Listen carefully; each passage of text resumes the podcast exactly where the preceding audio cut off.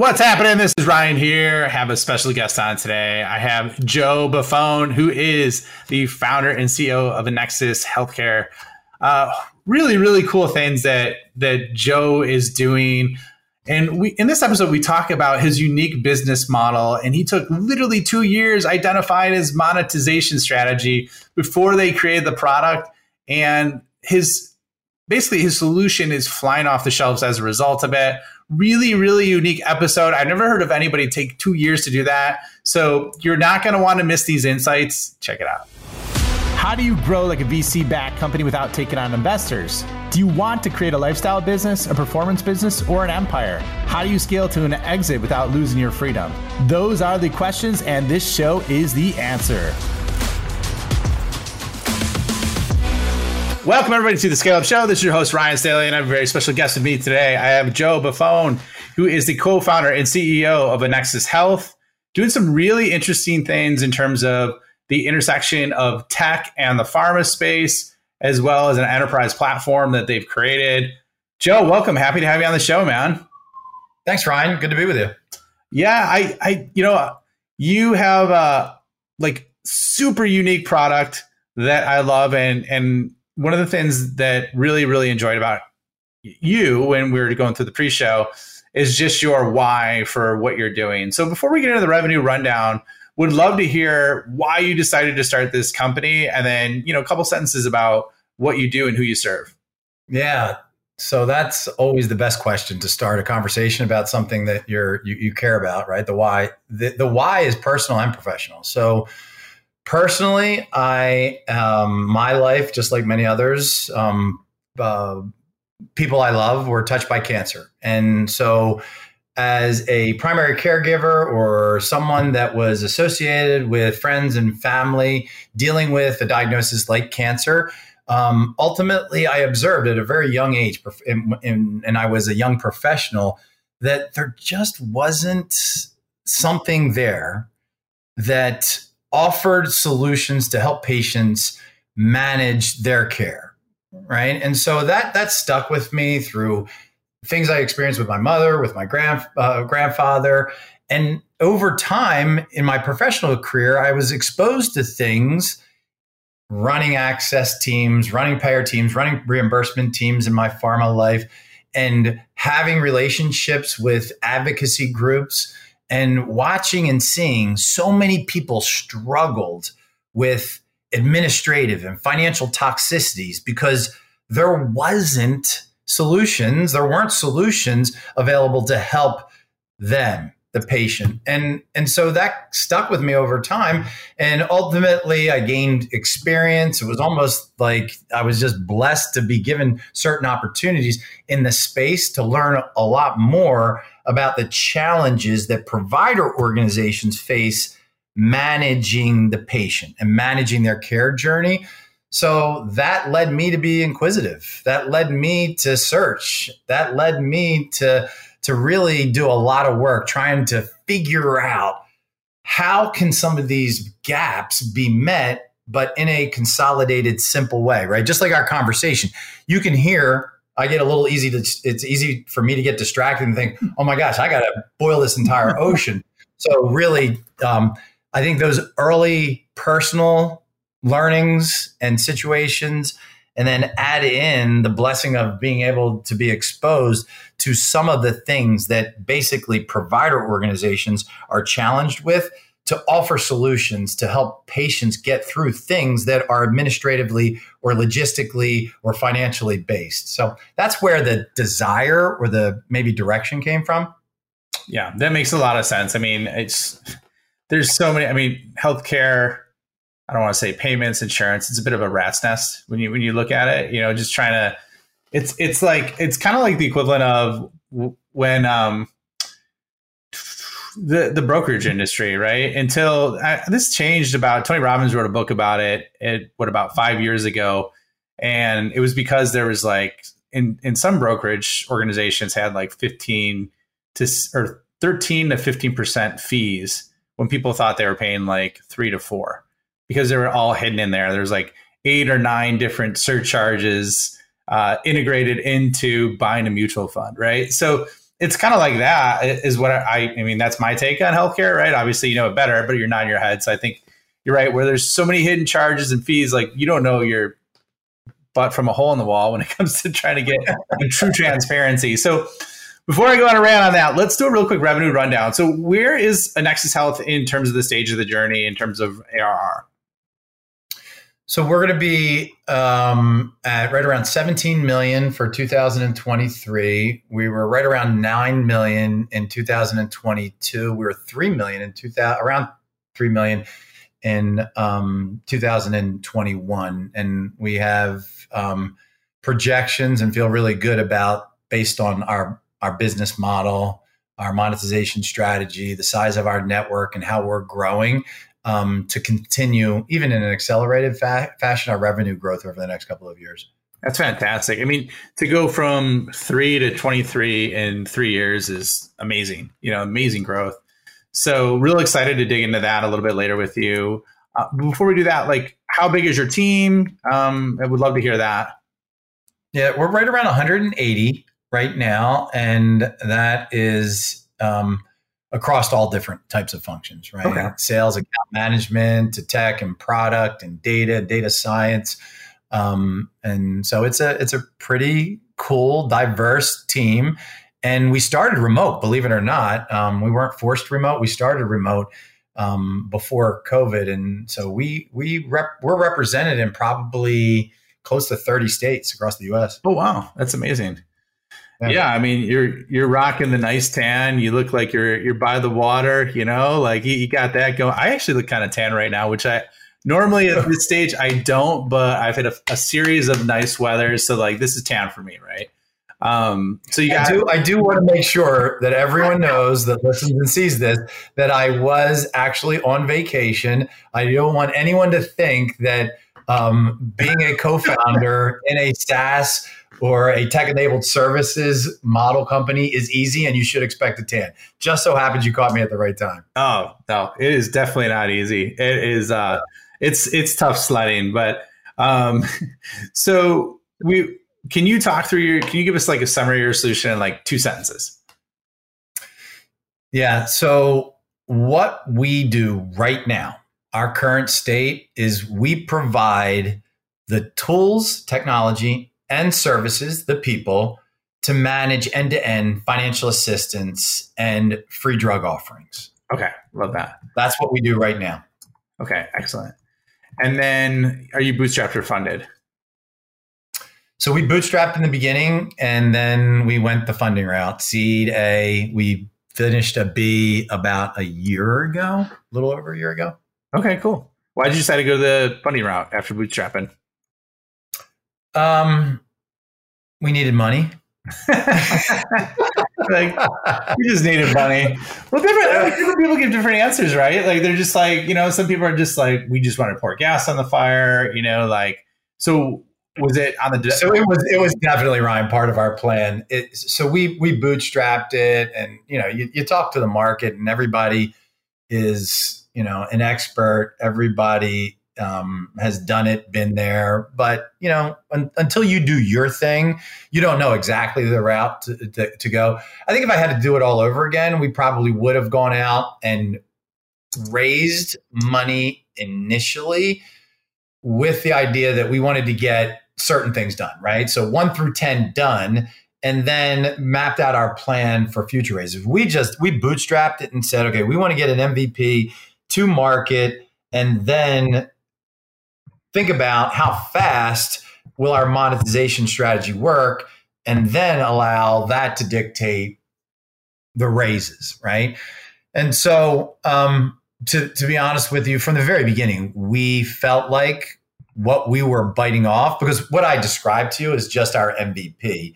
When we were talking before we started recording, we have much larger aspirations.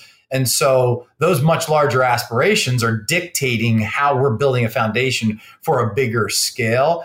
So I think that to answer your question, we had the plan to begin with to raise money, and we just were told and felt that we needed to do certain things through the bootstrap mechanism to get to the place where we could raise money on good terms. Okay, that makes sense. All right. So let's talk about your growth, because you've had amazing growth to go from 3, and I know you're projecting 23 by the end of this year. So 17. Oh, so 17. 23. If I misspoke. Yeah. 17. So I might've been off. That's next year, right? Or 25, I think you said. 17 and 23. And then we talked about 25. Oh, 17 and 23. Duh, it's the year. It's not the revenue number. Yeah. What the hell am I doing, Ryan? It's a little late in the day. I've been on a lot of calls over the last 24 hours, which I'm used to, but for some reason it's been like boom, boom, boom. So anyways, I guess when we're talking about that, yeah. So let's say from 0 to 17, and basically, you know, effectively it's going to be 3 years, right?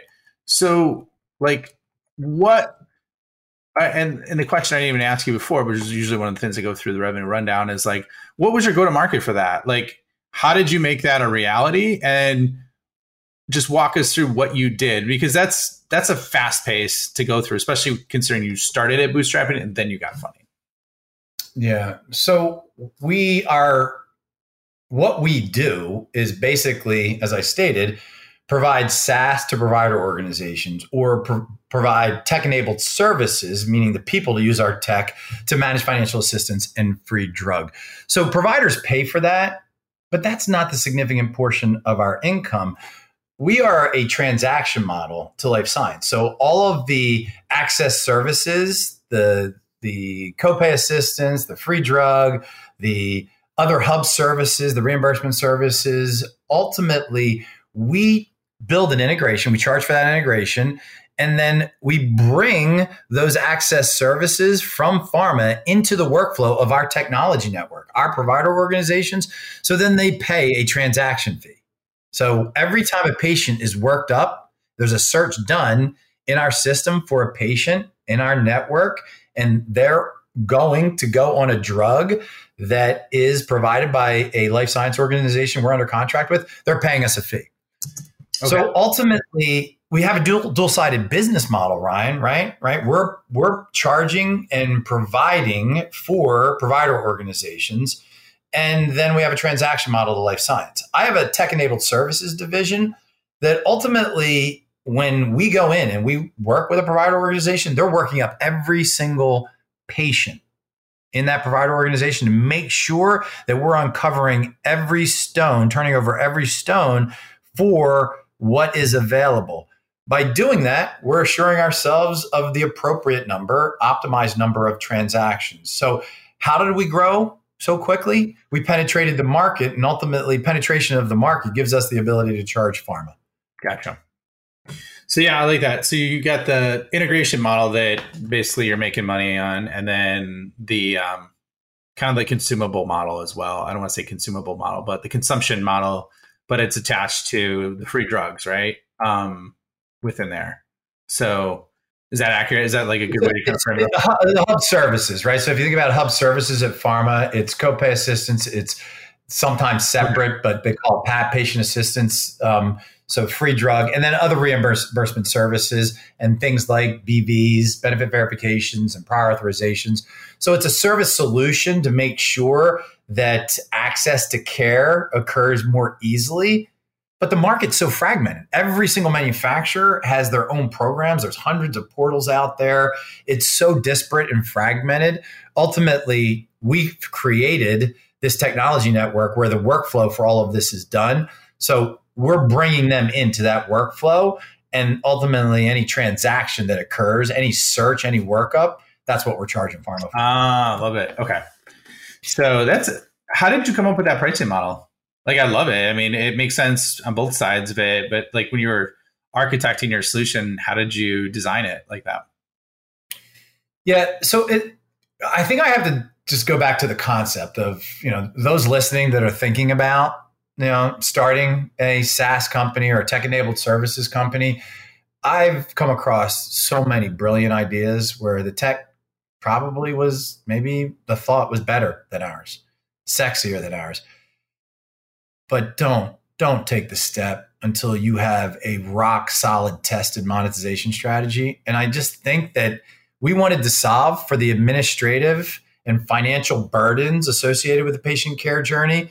But before we even started to step out and do that, we really thought long and hard about the monetization strategy. We knew providers, our competition initially out of the box was Post-it notes, fax machines, and spreadsheets. So literally there was a gap there, right? We knew the economics at the provider level weren't there to the degree that we wanted them to be there to say, this is worth giving 10 years of my life up, bleeding all over the floor to do this, right? It was looking at pharma and saying, hey, listen, these organizations provide life-saving, life-altering medication. They will pay if we can prove three things that we prove every day. We get more patients on therapy where there's an intention to treat. We get them on therapy quicker and we keep them on therapy. So we knew what we wanted to do through serving the provider organizations to benefit patients. And then we spent years thinking about the monetization strategy, and we spent probably half that time thinking about how to implement the technology. And maybe people think that's backwards, but I'm telling you, like, if the money doesn't flow, we're not going to make it, right? Oh yeah. I mean, that's true. And I'm just thinking through that.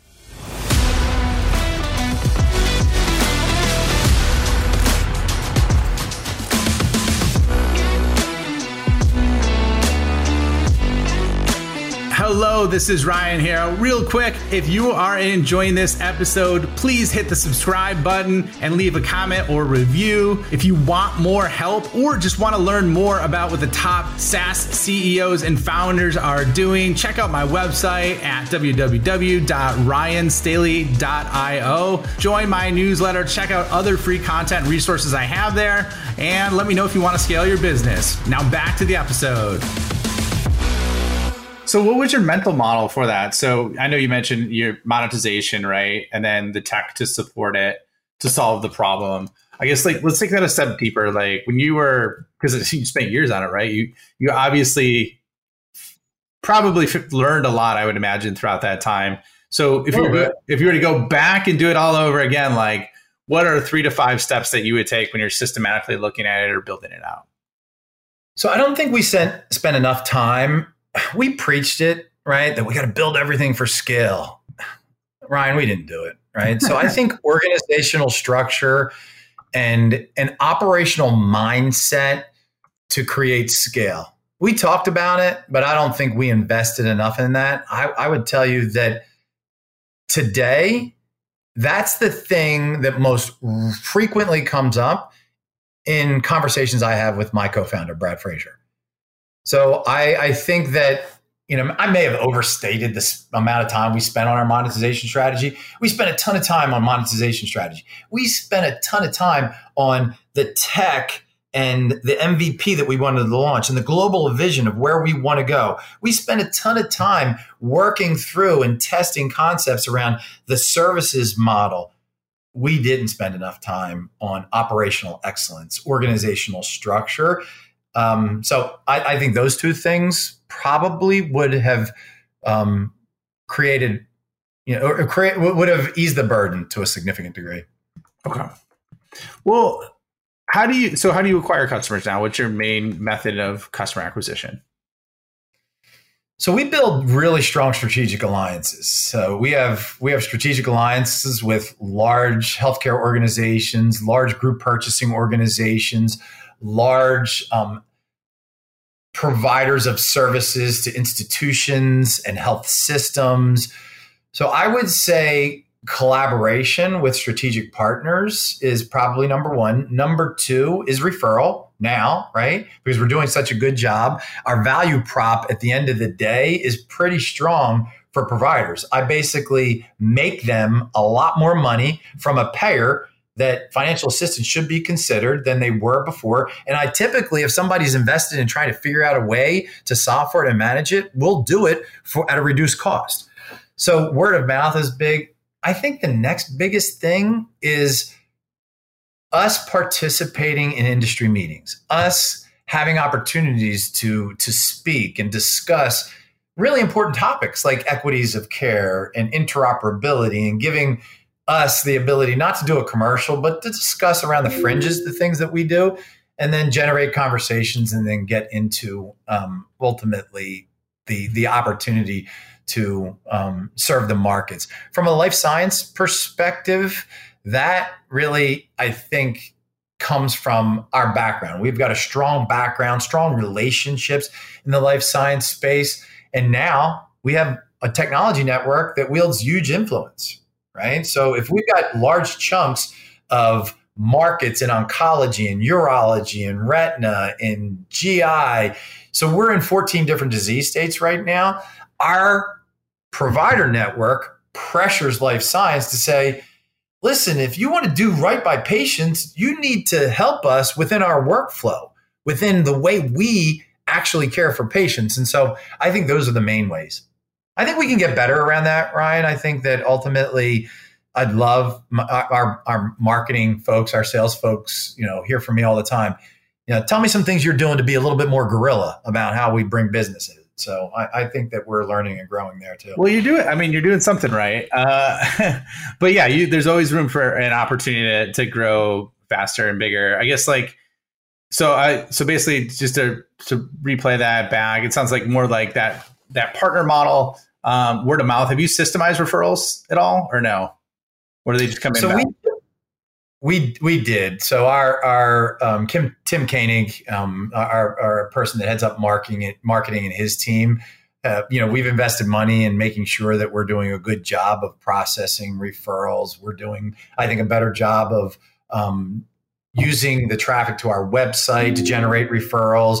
So in terms of being sophisticated and having a scalable approach, maybe to the things that you do, right? Probably not. So that's why it's going to be cool for us to have a conversation at another time. Yeah, probably. Man, definitely. I mean, I don't know.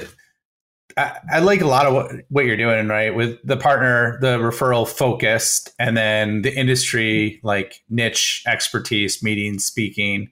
I've called it event-led growth before, where at that stage really and it sounds like maybe you're doing this, but you align at the board level of those industry associations, get them as customers. And then that's very easy to fuel that out to the rest of the association or group that they're in, right? Because to be on the board, I was literally just talking to a founder or VP at Growth yesterday about this. I'm like, for someone to get on the board, they have to have massive influence to do that, right? So if you get them, that's fast flowing, right? And then I love that you got your tech network to push or press if they're not being done right. So that's a virtuous cycle or flywheel. I think that would just, the bigger you get, the more power that creates for you and your customers, Absolutely. So Joe, what would you say is the single biggest challenge you have with growing the company right now? So I hate to overdo, what I said, that if we had the redo, it's operational excellence that gives us the ability to make sure that we are as productive as we can be as a company and individuals within our company. We actually, next week, we have a head of operations starting. So we haven't had a true head of operations since the very beginning, not running corporate operations, generally speaking, or implementation and delivery. That's been stuff that has been the responsibility of us as co-founders. So I think that gets back to this organizational structure thing, operational excellence. I think that is the most important thing that we need to do right now. And I think the other thing is, Ryan, we are a tech company. We are a company that is creating an incredible product, that we have an opportunity to grow this product, to do a lot more, but we find ourselves often being a feature and fix company. So that's the thing that Brad and I, my co-founder, want to be much better at, really better as a product company, and understanding that features and fixes will be part of what we do, but it shouldn't be the primary part of what we do. It should be creating this product and growing this product exponentially. So those are the two things. It's interesting you say that, because I had Chris Savage from Wistia. Have you ever heard of him at all before? You know Chris? Yeah. Oh, you know, I don't know him. Like, oh, you don't know him? You heard? Okay. So I had him on late last year, which is funny. He's the one that turned me on to AI in November. He's like, hey, have you ever heard of Dolly? So that's what got me on it. But anyways, something really cool that he said on his episode that stuck with me is he said, right, he goes, it is so funny because it's a little deja vu, right, of what you're saying. He's like, yeah, when I was at the 15 million mark, right around there, he's like, one of the things that like we had so many operational challenges that took years to unwind and then course correct. And then he's like, one of the biggest benefits that we had once we kind of got past that is he's like, I now have the ability to focus 2 years out. My VPs focus 1 year out, and then my directors focus on executing this year. And I'm like, you know, that's a really good way to put it in terms of approaching it. So it sounds like that's kind of the direction you're heading in right now, right? Trying, Ryan. Yeah. Awesome. Well, we're just about up on time. Where can people find you? Where can they find more about Annexus Health? AnnexusHealth.com. I feel pretty good about the work that we've done on their website. And most importantly, there's a contact us section that I think that if you want to find out more about us, you'll really enjoy the teams that'll reach out to you and provide you some information. And then hopefully we get to work together with you if you're a provider organization, a life science organization, specialty pharmacy. So give us a shout or hit us up on AnnexusHealth.com. Excellent, man. Well, thanks for being on the show, Joe. This was a lot of fun. I love your passion. I love your enthusiasm. I love your candor too, man. You're just like, dude, I wish we did this. I mean, you didn't say it that way, but I like that authenticity because a lot of people don't have that, you know? So thanks for being on, man. Thanks, Ryan. All right. And I will see you on the next episode. Thank you for checking out the Scale Up Show. My mission in life is to help founders and revenue leaders avoid all the pain and suffering in revenue growth so they can flip it and create a life of their own design. So if you enjoyed this show, please like, review, share it on social, and more importantly, just share it with a friend. Share it with someone that you think could learn and benefit from what you heard on today. But the more we get the message out, the more people we could help, the bigger the impact we make, and the bigger the community gets, which helps everybody. So once again, thank you for being a loyal listener. I appreciate you and look forward to seeing you on the next episode.